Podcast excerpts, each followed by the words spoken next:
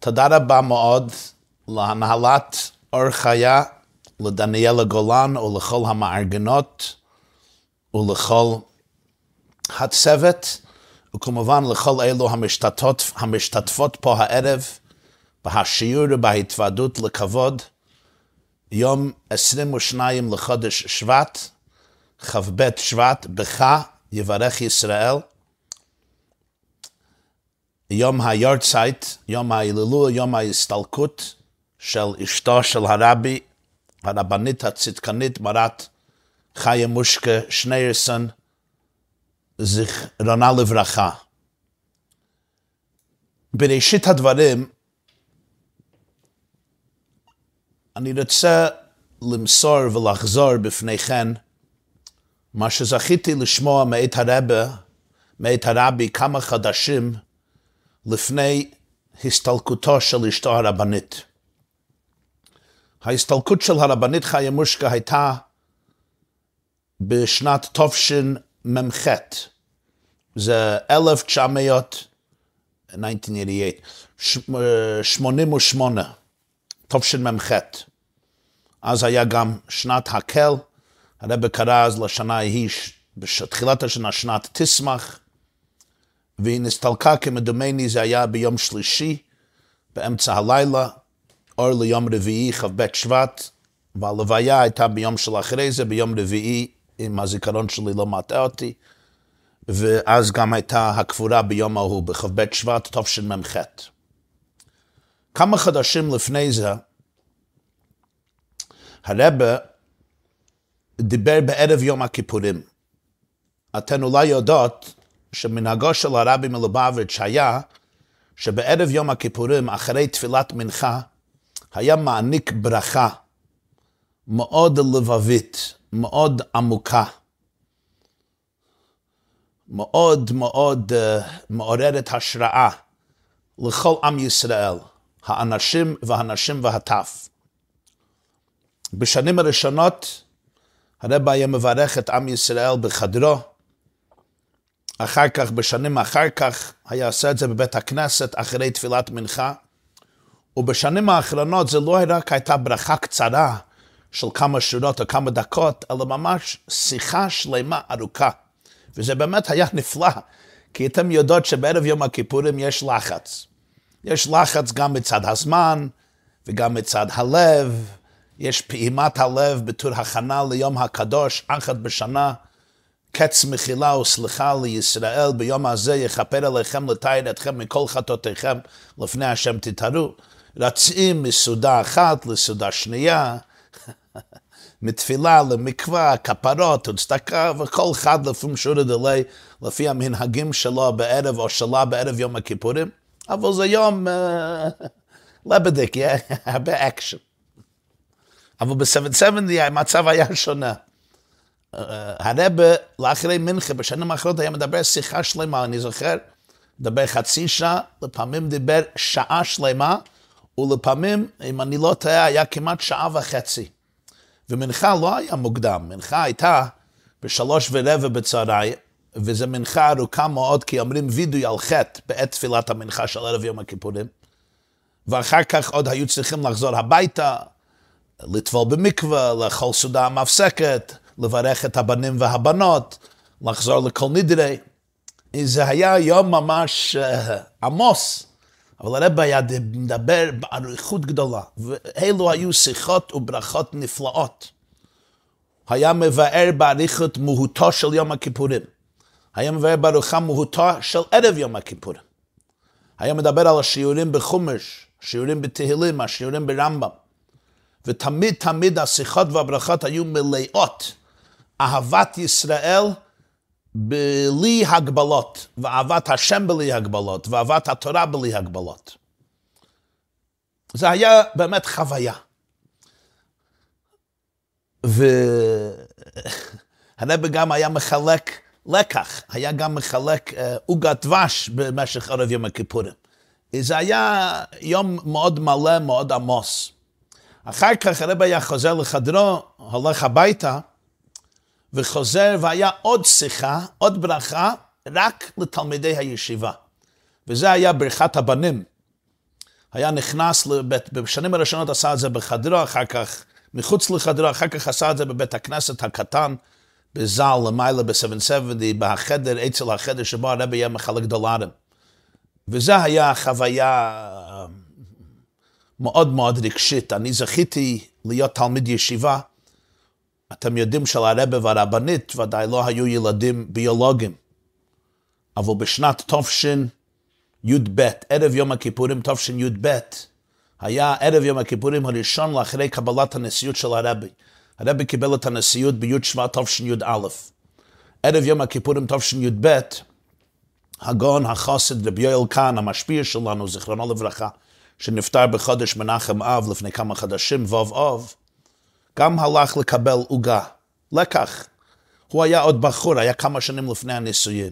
אז הרב אמר לו שהוא ייכנס, הבח... שיגיד לבחורים של הישיבה, להיכנס לחדרו לפני כל נדרי. הוא לא ידע למה, אבל הם נכנסו, והוא כתב את זה במכתב לאבא שלו בכפר חב"ד, רב רפול נחמן הכהן. כאן רב רפול נחמן הכהן בא למחבר שמות וסיפורים, הוא כתב אליו במכתב שהם נכנסו, והרבא כבר היה עטוף בטלית, כבר היה לבוש בסרטוק, במעיל שלו, בהקפוטה שלו, ובהקיטל, ובהגרטל חגורה, ובהטלית, טלית על ראשו, ואמר שפניו היו מאוימים. פניו היו מאממים, פניו מלאך כפני מלאך אלוקים, והוא רעד. הוא רעד מפחד, מחרדה, ויחרד כל העם אשר במחנה.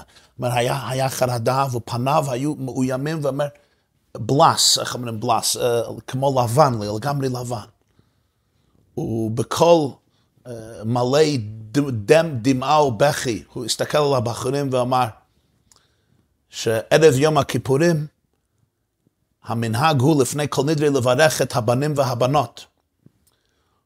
אתם לומדים בישיבה של הרבי, כלומר הרבי הרייץ, אדמו"ר הרייץ, זייטה דך דברבנס קינדר. אז אתם הרי הבנים של הרבי, כי אתם לומדים בישיבה שלו. שיננתם לבונך, אלו התלמידים.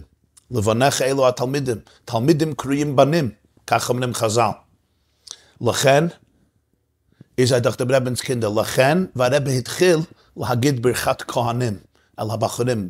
וידבר השם אל וידבר אדוני אל משה אלוהים מדבר לנו ובנו ולאמר כסף אורחס בני ישראל אמר להם יברכך אדוני וישמרך יד אדוני פנו ואליך ויחונק איס אדוני פנו ואליך ויעשם לך שלום ושמו השמיע על בני ישראל ואינה יברכם. הוא אמר את זה בקול, רבי יואל סיפר שאמר את זה בקול עם, עם, עם המון בכי והתרגשות נפלאה. הוא בירך אותם.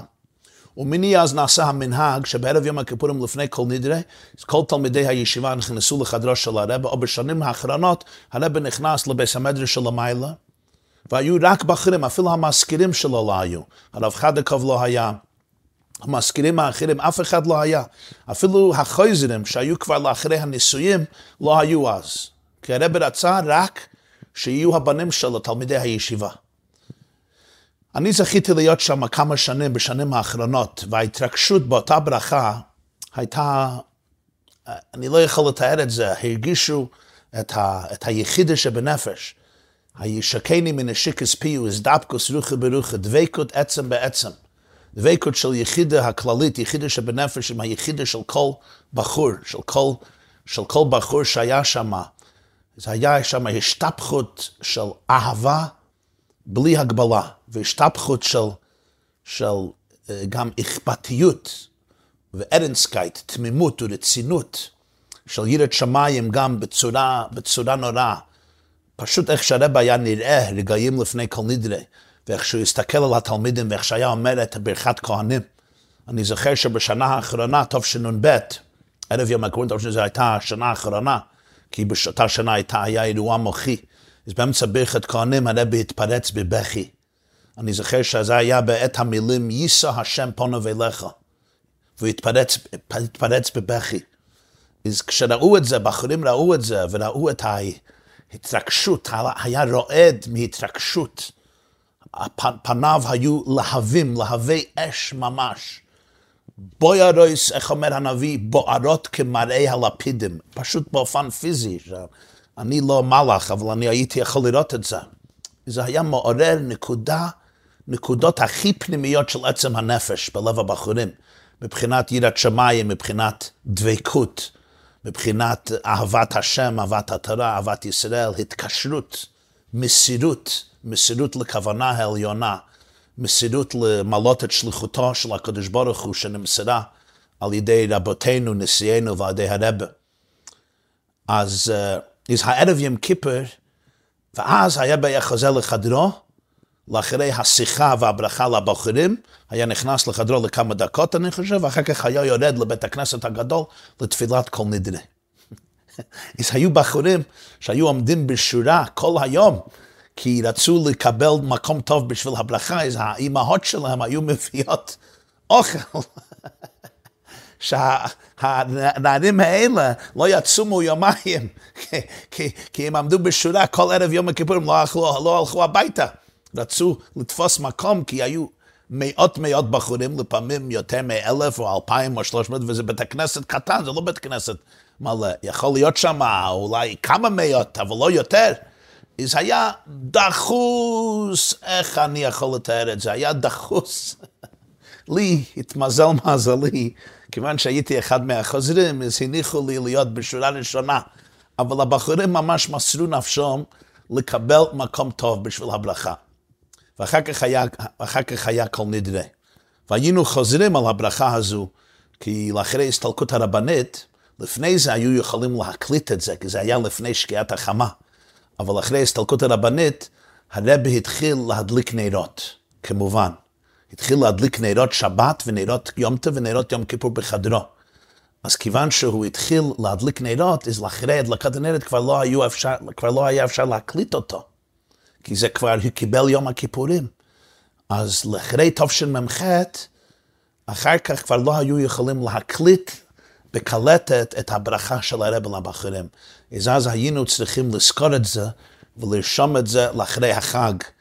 כי לפני החג בדרך כלל לא היה זמן, לפעמים היו כמה דקות, אבל בדרך כלל לא היה זמן, אבל אחרי החג היינו רושמים את הברכה ליום הכיפורים, וזה היום כבר נתפס. הברכה של ערב יום הכיפורים תשמ"ט ותש"ן ותשנ"א ותשנ"ב. אז uh, ב, ב, בערב יום הכיפורים תשמ"ח זה היה ערב יום הכיפורים של השנה שבו הסתלקה הרבנית חיה מושקה. ואני זוכר שבאותו ערב ראש השנה, הרבה הכין עצמו לתקיעת שופר. וזה היה בהתרגשות עצומה. הכנות לתקיעת שופר היו בהתרגשות עצומה. והטלית שלו היה מעל ראשו, והיה סומך את כל הגוף שלו על הבימה ועל החבילות של הפדיונות, הפנים, היו כמו שלוש או ארבע חבילות גדולות של פנים, פדיונות שהגיעו מיהודים, מחסידים, לפני ראש השנה, לשנה החדשה, והיה סומך את הגוף שלו עליהם. הוא בוכה, הוא מנגן. היה המולה ב-77, כי היו כמו חמש או עשר אלף איש, אבל אני, היה לי מקום מאוד טוב, הייתי בשנה ראשונה, קיבלתי את זה מאח שלי, שקיבל מאח שלי, שקיבל מדודי, היו חזקות. היה לי, היה לי מקום אה, די טוב וסמוך. אז ראיתי הרבה, זכיתי לשמוע הרבה. אחר כך הרבי היה מגביה את פניו, וגם פניו היו בוערות כמראה הלפידים. והיה אומר את הפסוקים לפני תקיעת שופר, והיה מתחיל את זה בניגון הידוע, מן המיצר קורוסיו, אונוני במרחביו. וזה היה מתיקות שלא מעלמא הדן. כלי שימו כחסדך אדינוי, כמשפטך חייני, ככה היה אומר כל הפסוקים. והיה חשמל באוויר, היה משהו. הגישו פשוט אלוקות, הגישו גילוי אלוקות. באותה שנה הרבי הגיע לפסוק ערב עבדך לטוב, ואמר ככה, ערב עבדך לטוב, על בעל ישכוני זידים. וכולנו ידעו שראש השנה זה בניין המלכות, זה קובע מה שיהיה בכל השנה. אז השינוי הזה בעת התקיעות, בפסוק הזה, ואני אני, אני, אני זוכר שאני אמרתי לחבר שלי לאחרי התקיעות, אתה שמעת? על בעל, זה לא היה בכדי, היה משהו. בהתוועדות של ראש השנה תשמ"ח, הרב סיפר משהו נפלא.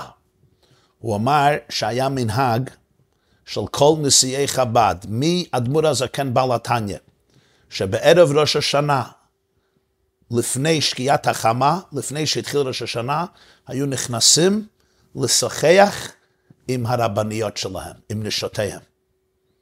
והרבי הסביר את זה. הוא אמר כי ראש השנה זה בניין המלכות. מלכות זה הרי האישה. אשת חיל עטרת בעלה, הכל היה מן האפר. מלכות זה המקור של כל, מלכותך, מלכות כל עולמים, וזה בחינת האישה, נקראת בספרי הקבלה ובספרי החידות, החסידות, שאישה היא בחינת מלכות.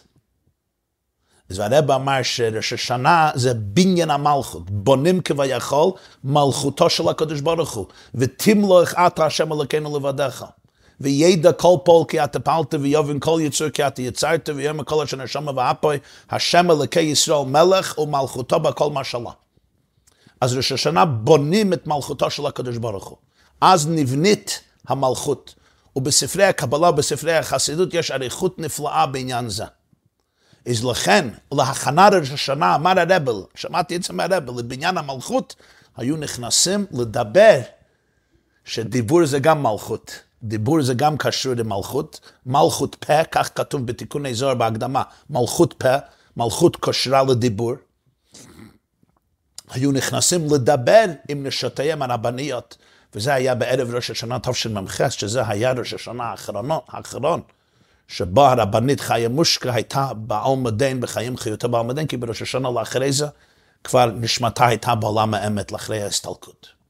אתן יודעות גם שביום הילולה, ביום היורצייט, יש מנהג אצל בני ישראל ללמוד משניות. משניה, משנה זה אותיות נשמה, ומשנה משנה וההלכות של המשנה יש בהן כוח מיוחד לתקשר עם נשמה ולהעלות נשמה ולקבל השפעה מנשמה. לכן המנהג תמיד ביורצייט זה ללמוד משניות על פרקי השם. אז עכשיו אני אגיד בפניכם מה שזכינו לשמוע מהרבה בערב יום הכיפורים תשמ"ח, כפי שאמרתי לעיל, וזה היה ביור ברמב"ם, כי אז היה שיעור היומי ברמב"ם בהלכות כלים. ספר טהרה, הלכות כלים. אבל המקור של דברי הרמב"ם זה ממשניות מסכת כלים. אז אנחנו לומדים את זה גם בכ"ב שבט, בליל ההילולה, זה גם מאוד מתאים. אז בואו ניכנס ישר לעניין ולביורו של הרבה בדברי הרמב"ם האלה. רבנו הגדול, רבנו מוישה בן מימון הרמב"ם כותב בהלכות כלים, פרק א', הלכה א', שיש שבעה מיני כלים שמקבלים טומאה מן התורה. אנחנו צריכים לזכור שבזמן הבית, הלכות טומאה וטהרה היו כל כך חלק מהחיים היהודים, כמו שהיום זה שבת ויום טף וימי חג. טומאה וטהרה היה חלק פאבריק, זה היה חלק בלתי נפרד מהחיים היהודים. אז יש שבעה מיני כלים שמקבלים טומאה מן התורה. בגדים, שקים, כלי אור, כלים שעשויים מאור leather, כלי עצם, כלי, כלים עשויים from bones, עצמות, כלי מתכות, יש לך גדרה שנעשה ממטל, מתכת, כלי עץ, כלי שנעשה מעץ, והסוג השביעי זה כלי חרס. כלי חרס, כלי חרס זה כלים שעשויים מעפר. לוקחים מוד, לוקחים עפר, הבוט עפר, מערבים את זה עם מים, בדרך כלל מערבים את זה עם קש, עושים לזה ציור, תבנית, מולד, כן? אחר כך אופים את זה, צריכים לחזק את זה, אז מכניסים את זה לכבשן האש, או לתנור, או מחממים את זה בחמה, ואז זה נעשה חזק. זה נקרא כלי חרס. אז יש שבעה כלים שמקבלים טומאה מן התורה, בגדים, שקים, כלי אור, כלי עצם, כלי מתכות, כלי עץ וכלי חרס. אבל פה יש הלכה מאוד מעניינת. כלי חרס יכול לקבל טומאה רק אם יש לו תוך, אם יש לו פנימיות, אם יש לו cavity, כמו כוס, כמו קערה, כן, משהו כמו בקבוק, כמו חבית. אם יש לך בקבוק, או חבית, או קנקן, או קערה, או בול, של כלי חרס שעשו מכלי חרס, אז זה מקבל טומאה. למשל, אם שרץ, אחד משמונה שרצים, ניקח עכבר או חולדה שמתה, נופלת לתוך הכלי חרס שלי, הקערה, הבול, הבקבוק, זה טמא. זה טמא. ואתם יודעות שכלי חרת אי אפשר לטהר במקווה. מה צריכים לעשות? צריכים לשבור את זה, ואחר כך זה נטהר, ואחר כך אפשר לחבר את זה שוב, וזה נעשה, זה כבר טהור. כלי חרס, שבירתן, זוהי טהרתן. אין להם טהרה במקווה, כי זה נקרא מאוד porous. is, is, is מקווה לא יסלק, לא יפקיע את הטומאה.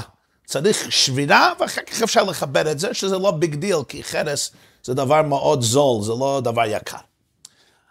אבל מה אם אין לכלי חרס תוך?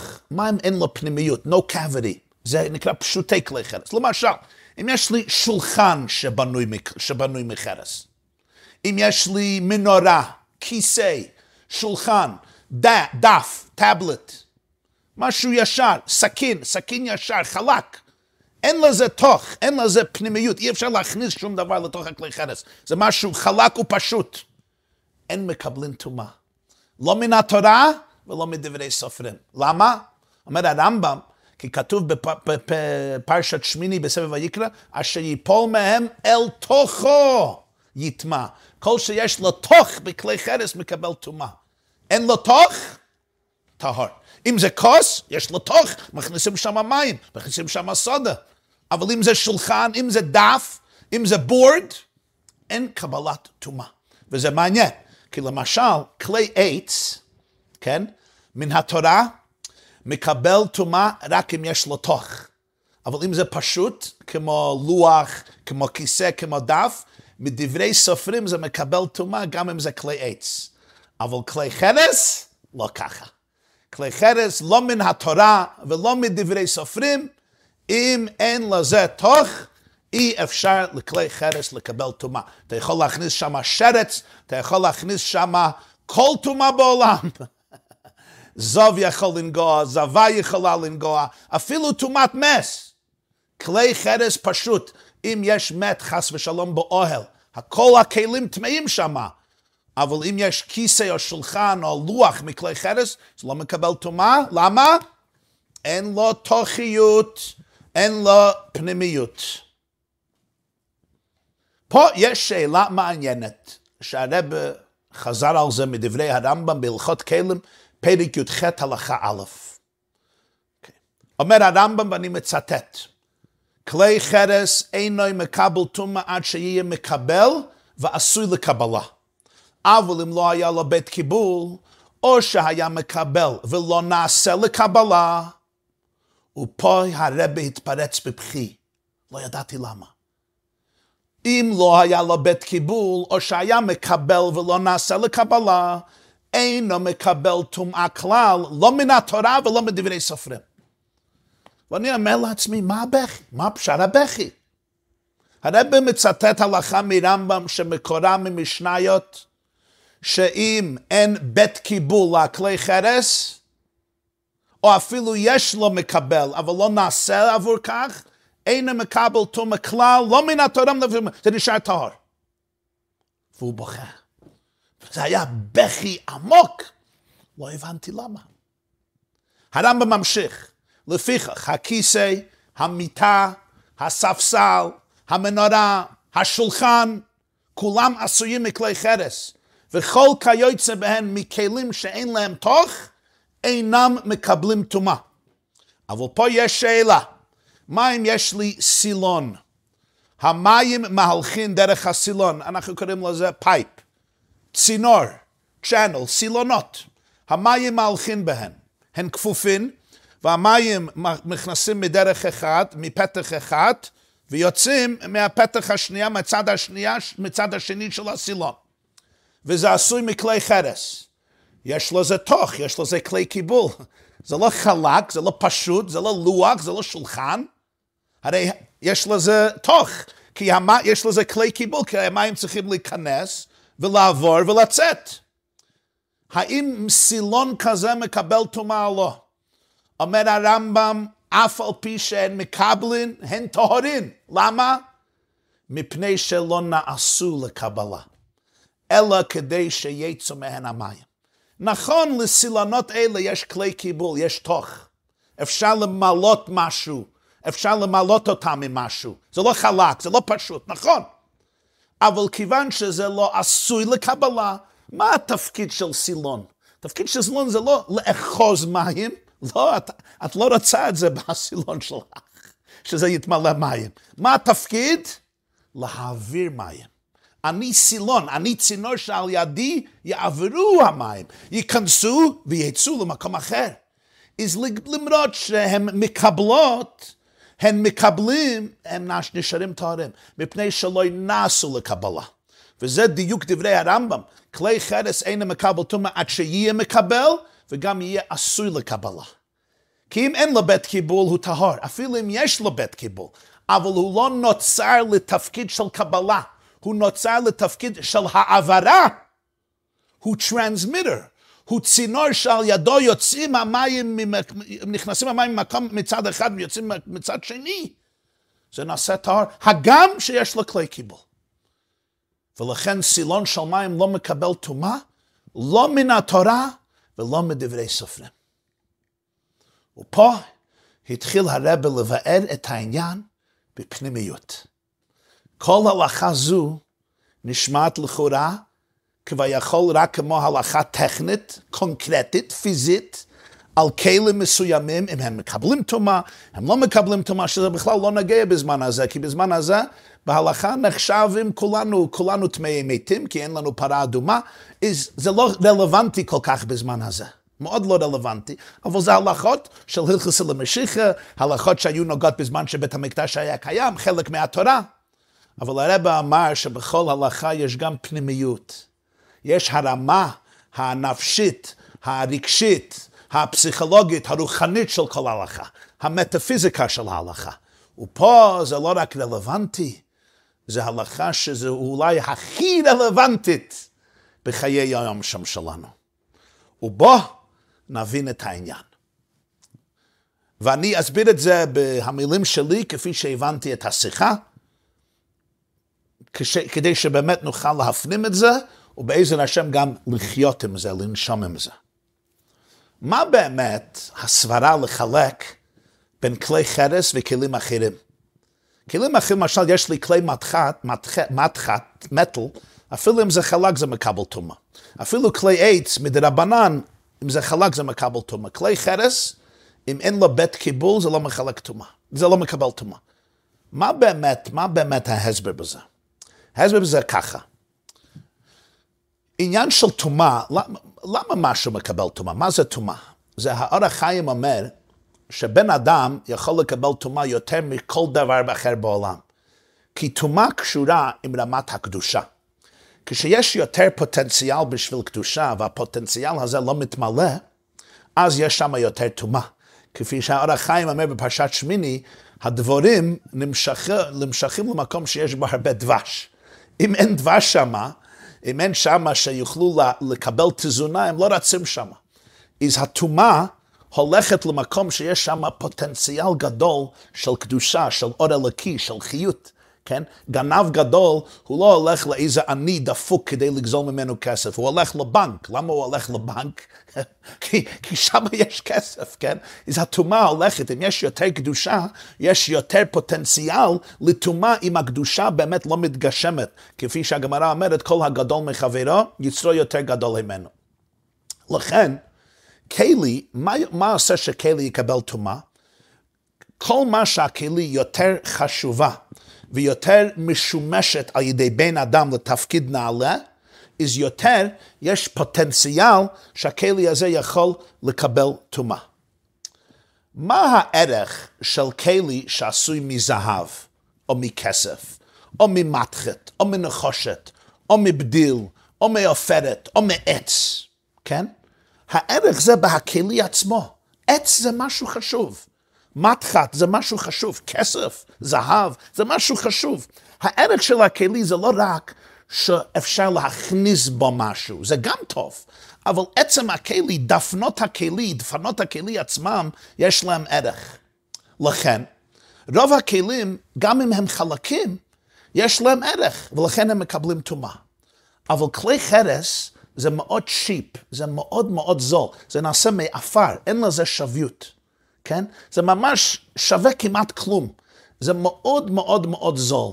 למה? כי זה עשוי מעפר, זה לא עשוי מזהב, זה לא עשוי אפילו ממתחת, זה לא אפילו עשוי מעץ. שיש שם עבודה, או לוקחים מהג, מהגני ווד, או מייפל ווד, כל העצים הנפלאים שיש בעולם. זה מאוד מאוד זול.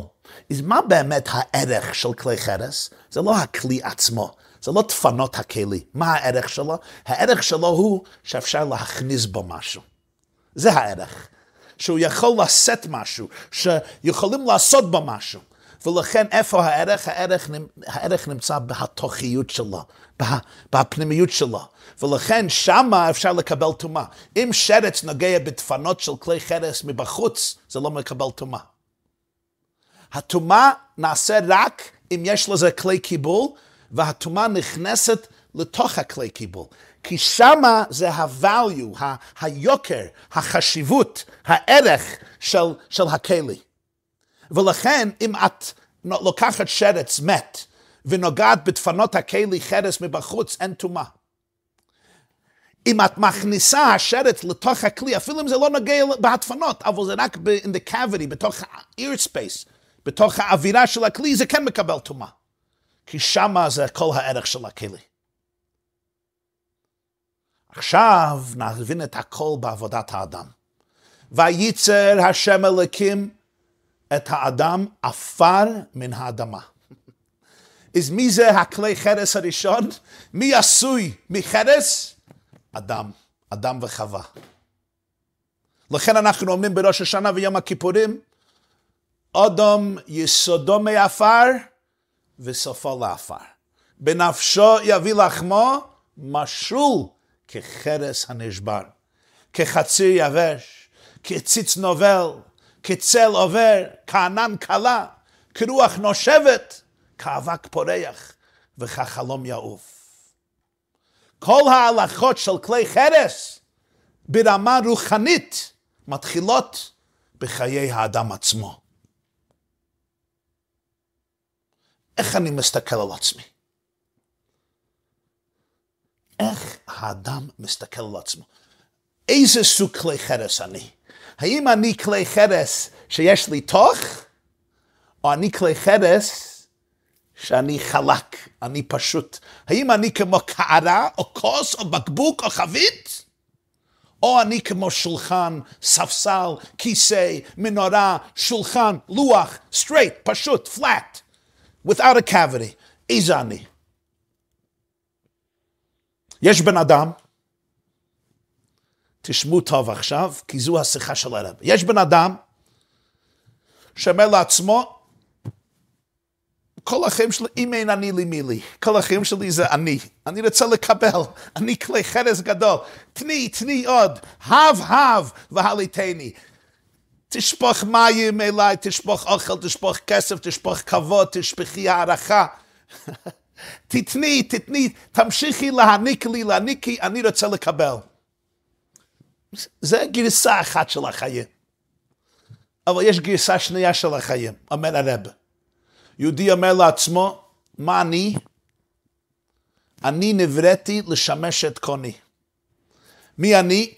אני התגלמותו, אני, אני צינור שמגלה את האין סוף בעולם.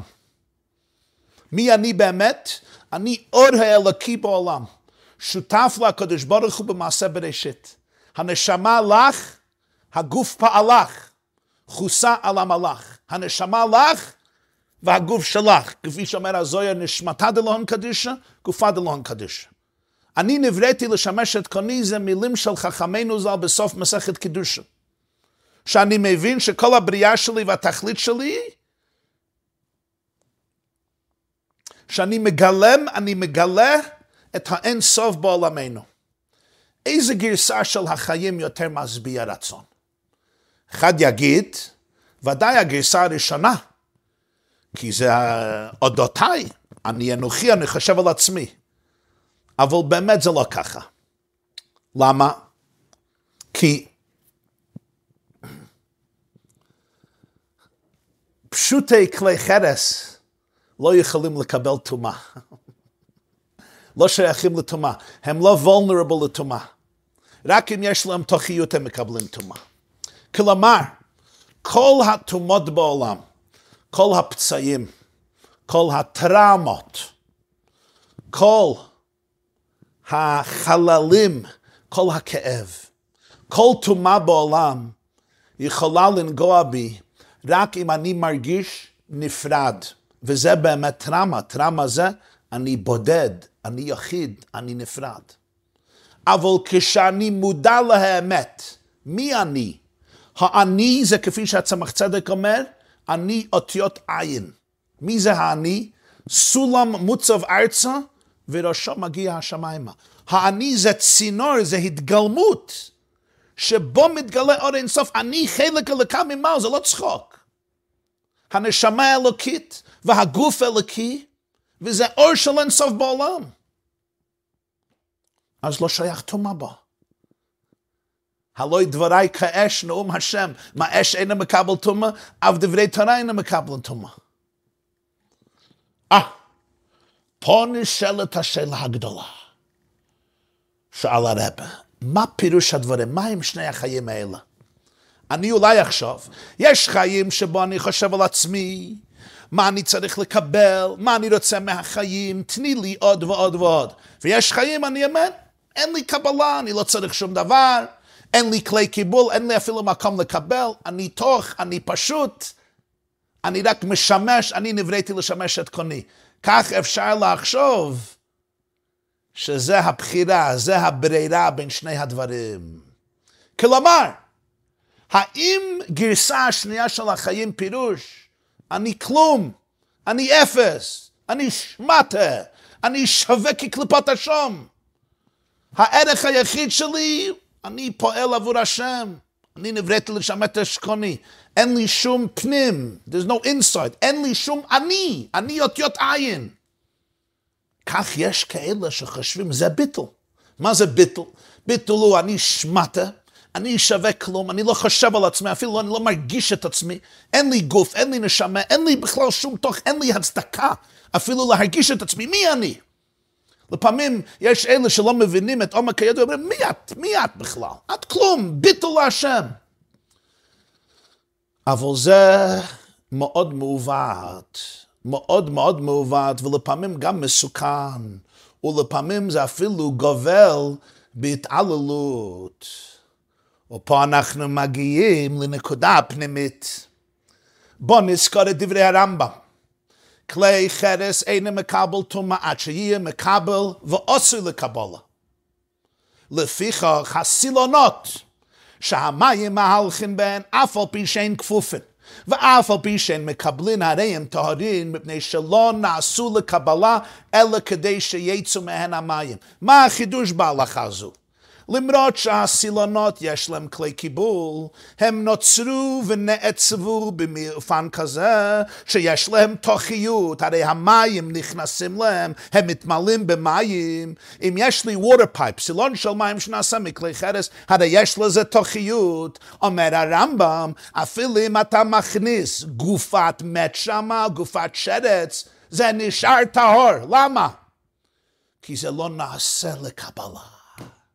זה נעשה רק להעביר מים. וסילון כזה לא מסוגל לקבל טומאה, לא מן הטומאה למסוים. אם יש לי בקבוק, אם יש לי חבית, אם יש לי כוס או קערה, שהתפקיד זה באמת לקבל ולאחוז את המים, את האוכל, אז הוא יכול לקבל טומאה מן התורה. אבל כיוון שהסילון נוצר רק כדי להעביר מים, זה נשאר טהור בכל מצב ובכל זמן, גם מדרבנן, לא רק מן התורה. אומר הרבה, פה אנחנו מקבלים את השקפת היהדות על שאלה הגדולה, מי אני? מה זה self-esteem? מה זה אימון עצמי? מה זה מודעות עצמית? מה זה מהות עצמית? מה זה שאני מבין את עצמי, אני מרגיש את עצמי? מה האיזון בין ערך עצמי ובין ביטול? בין לדאוג על עצמי ולחשוב על בעלי, על הילדים, על הילדות, על אימא, על אבא, על משפחה, על נכדים, על נכדות. מה האיזון להיות נאמן לעצמי, לצרכיי, לנפשי, לגופי, למוח שלי, ללב שלי. לטפל עם עצמי, לתת ערך לעצמי. איך אני מאזן את זה עם מה שאומרים לי, אני נבראתי לשמש את קוני. מה האיזון פה? אז גילה לנו הרבה איך להסתכל על כל הסוגיה הזו, וזה הכל במילה אחת במשנייית, ובשורה אחת, בשורה אחת במשניות, ובשורה אחת ברמב"ם. הקדוש ברוך הוא רוצה שיהיה לך כלי, לך כלי קיבול, שיהיה לך תוך. והוא רוצה שתמלא את זה, ושהוא ימלא את זה עם כל הדברים הטובים בחיים, בגשמיות וברחניות, בבחינה נפשית ופסיכולוגית ורגישית נפשית. הקדוש ברוך הוא רוצה שכל אחד ואחד יבין את החשיבות העצמית והאין סוף שקיימת בתוך כל נשמה ובכל גוף. חייב אדם לא אומר בשבילי נברא העולם. מה הפירוש? זה נרסיסיזם? לא. זה האמונה הפנימית של היהדות שלכל אחד יש תרומה ליתן משהו לעולם שאף אחד, לא לפנייך ולא לאחרייך, יכול להעניק את זה לעולם. אפילו לא האבות ולא האימהות וכל הצדיקים, בשבילי נבנה העולם יש משהו שאת תורמת לחיים שלך. ולחיי משפחתך, ולחיי סביבתך, ולחיי קהילתך, ולחיי כל עם ישראל, ולכל העולם, ולכל ההיסטוריה. שאף אחד מבלעדייך, לא לפנייך ולא לאחרייך, יכול למלות. זה התרומה הבלעדית, האינדיבידואלית, שלך ורק שלך. והקדוש ברוך הוא רוצה שכל אחד יגשים את כל הכישרונות שלה, ואת כל החושים שלה. וכל בן אדם צריך להיות רגיש לצרכי הגוף. הנשמה לך והגוף פעל לך. איך אומר בעל אדמון הזקן בשולחן ערוך? אין לאדם רשות על גופו כלל, זה קניינו של הקדוש ברוך הוא. כך כותב גם הרעדב"ז ברמב"ם, בביור דברי הרמב"ם. הנשמה לך והגוף גם שלך. אבל פה השאלה, האם אני עשוי לקבלה או לא? ודאי יש לי כלי קיבול. יש לי מוח, ויש לי לב, ויש לי גוף, ויש לי uh, uh, 50 טריליונים תאים, סלס, ויש לי 100 ביליון נורנים, והגוף זה קדוש, והגוף זה מבנה אלוקי, ודאי יש לי בית קיבול. אני מקבל דברים כל היום, אני שומע, ואני רואה, ואני חווה, ואני מרגיש, ואני נוגע, ואני מריח, ואני טועם, ואני, יש לי חוויות כל היום, אני מקבל. אבל הרב אמר, למה נוצרת? אני לא נבראתי אלא לשמש את קוני. ודאי יש לי כלי קיבול, זה לא בעיה. הקדוש ברוך הוא רוצה שתמלא את הכלי קיבול עם כל טוב, גשמי ורוחני, כפי שאמר אז מידו המלאה, הפתוחה, הקדושה והרחבה, בלי מעצורים. מה שאני צריך לזכור הוא שאני לא עשוי לקבלה. אני לא נוצרתי רק כדי לאסוף יותר ויותר לעצמי. אני נבראתי לשמש את קוני. אם אני חושב שנוצרתי רק לעצמי בשביל האנוכיות שלי, אני יכול באמת לקבל טומאה. אבל אם אני יכול להסתכל לכל העומק שבי, לכל החוויות שבי, לכל ההרגשים שבי, לכל מה שקורה בתוך המוח והלב והנשמה והעצמיות שלי, ואני רואה את זה כמו סילון. זו הזדמנות שעל ידי תתגלה אור אינסוף בעולמנו. אומר הרמב"ם, ופה התפרץ בבכי, לא יוכל לקבל טומאה לא מן התרא ולא מדברי ספר.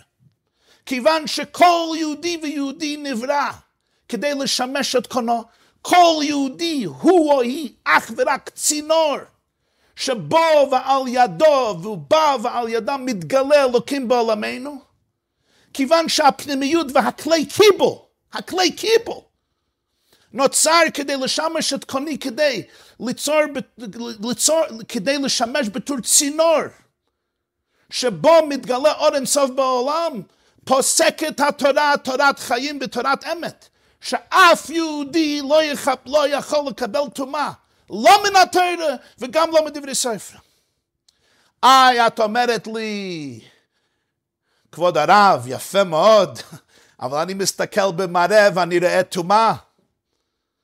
אני מסתכל על עצמי ואני רואה הרבה פצעים, אני רואה הרבה כאבים, אני רואה התמרמרות, אני רואה כעס. אנחנו יודעים על זה.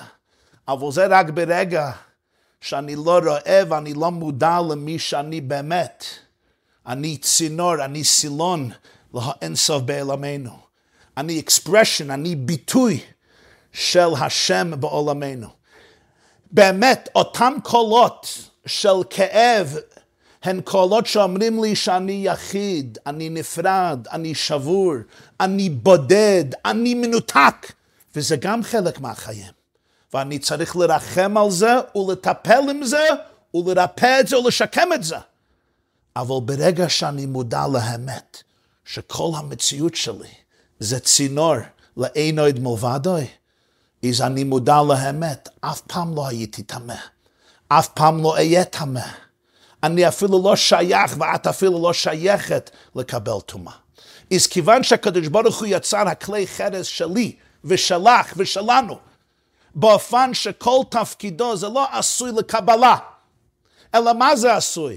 זה עשוי להעביר את השפעתו של אין סוף. זה לגמרי מיוחד, זה אחד ממש, ישרול וקודשא בריחו ואיראי זה כול אחד. אתה לא נפרד, אתה לא כלי קיבול לעצמך. כל המציאות שלך זה התגלות של אין סוף בעולם. יש כל הזהות וכל החיים וכל האישיות וכל הפסיכיק וכל הסייקי וכל הפרטים וכל כוחות הנפש שלך. הכל מאוחד לגמרי עם אלוקים בכל רגע ורגע. את מיוחדת ודבוקה, יחידה ליחדך ממש עם אלוקות בכל רגע ורגע ובכל חוויה וחוויה ובכל גיל ובכל מצב ובכל הנסיבות. אז כל המציאות שלך זה צינור לאור האלוקי.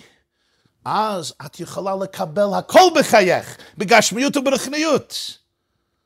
אבל את לא שייכת לטומאה. ולכן בכל בוקר מתעוררים ואומרים אלוקי נשמה שנתת בי טהרה היא. מה זה טהרה? טהרה זה מלשון טהרה, זה גם מלשון אור. בארמית, טהירו זה אור.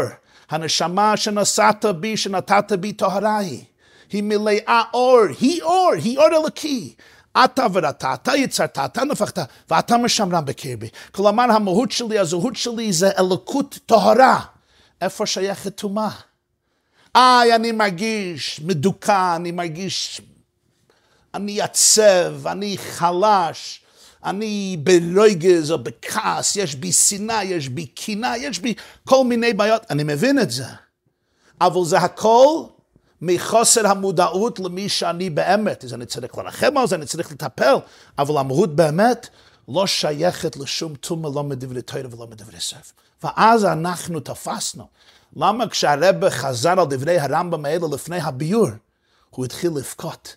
כמה רגעים לפני יום הכיפורים, יום הדין, יום החתימה, וחוסמנו לחיים טובים. יום האחד בשנה, אז איך הוא, איך הוא רצה להיכנס ליום הקדוש הזה?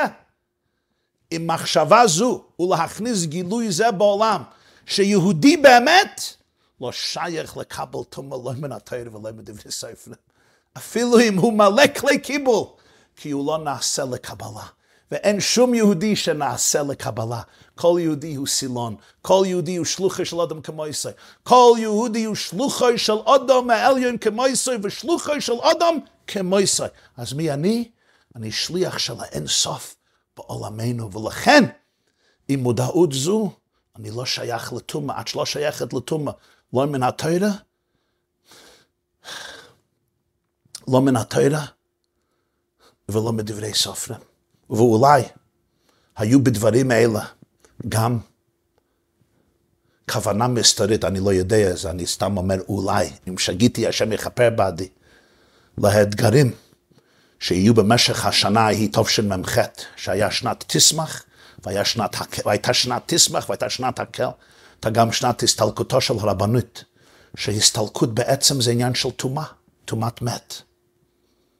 והרבה הגביה כביכול את עצמו, אם אני יכול להגיד ככה, ואת כל תלמידיו, ואת כל בניו ובנותיו וחסידיו, להבין שעם כל האתגרים בחיים, ועם כל הכאבים בחיים, ועם כל הטומאות שאנחנו מרגישים בחיים, כל החללים וכל הטומאות, יש לנו הכוח בכל רגע ורגע להבין את זה לרחם על זה, להיות רגיש לכך, להיות רגיש להקלות של פירוד שמגיעות מנפש הבהמית, מנפש החיונית, מהקליפה שרוצה לכסות את האמת, אבל גם להיות מודע לאמת הנצחית. ומהי האמת הנצחית? שאני כלי חרס ואת כלי חרס, אנחנו לא עשויים לקבלה. אני נבראתי לשמש את קוני, להיות צינור שלו עונסף בעולמנו, ולכן סוף סוף אנחנו נשארים תמיד למעלה מכל טומאה, הן מן התורה והן מדברי סופרים. והלוואי שנוכל ליישם את זה בחיינו ובחיי הילדים והמשפחות שלנו. תודה רבה.